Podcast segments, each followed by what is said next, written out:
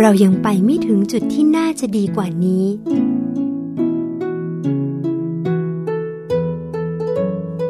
ในปีพุทธศักราช 2548 2549 2550 ในแต่ละปีที่ผ่านไป เราคิดทำหลายสิ่งหลายอย่าง ผ่านชีวิตมาหลายรูปแบบ และใช้วิธีต่างๆ พื่อจัดการกับชีวิตให้ลงตัวในหลายๆ เรื่อง แต่อาจจะมีบางเรื่องที่ยังต้องมีการจัดการอยู่ร่ำไปทำให้พบกับความทุกข์หรือความสุขเดิมๆบ้าง จนกระทั่งมาถึงจุดที่ทำให้อดไม่ได้ ที่จะตั้งคำถามกับตนเองว่าทำไมเรายังไปไม่ถึงจุดที่น่าจะดีกว่านี้ หากคำถามนี้เกิดขึ้นกับตนเอง นั่นแสดงว่าเราเป็นผู้ที่โชคดีที่สุดคนหนึ่ง เพราะเรากำลังหาทางก้าวไปสู่ชีวิตที่ดีกว่า หากเรากำลังหาโอกาสที่จะปรับปรุงตนเองอยู่ ปีใหม่นี้น่าจะเป็นโอกาสที่ดี ที่เราควรจะทำอะไรสักอย่าง เพื่อให้พบการเปลี่ยนแปลงที่ดีที่สุด กับชีวิตตนเองอย่างแท้จริง ด้วยการเปิดรับสิ่งที่ดีที่สุดให้เข้ามาสู่ชีวิตอย่างต่อเนื่อง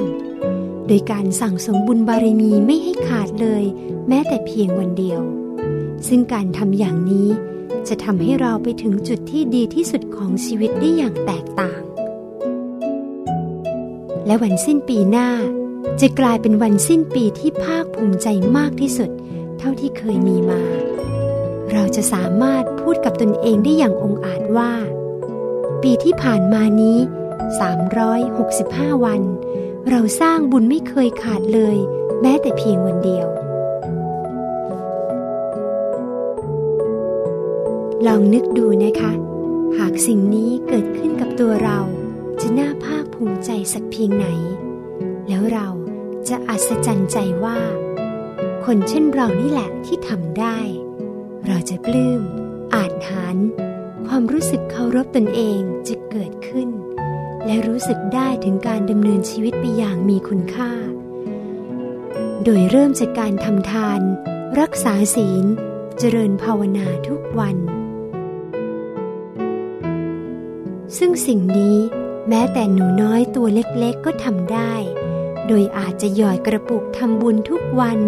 สวดมนต์ นั่งสมาธิก่อนนอนทุกคืน แล้วคุณจะแปลกใจว่า ปีพศ 2550 2551 2552 ทำไม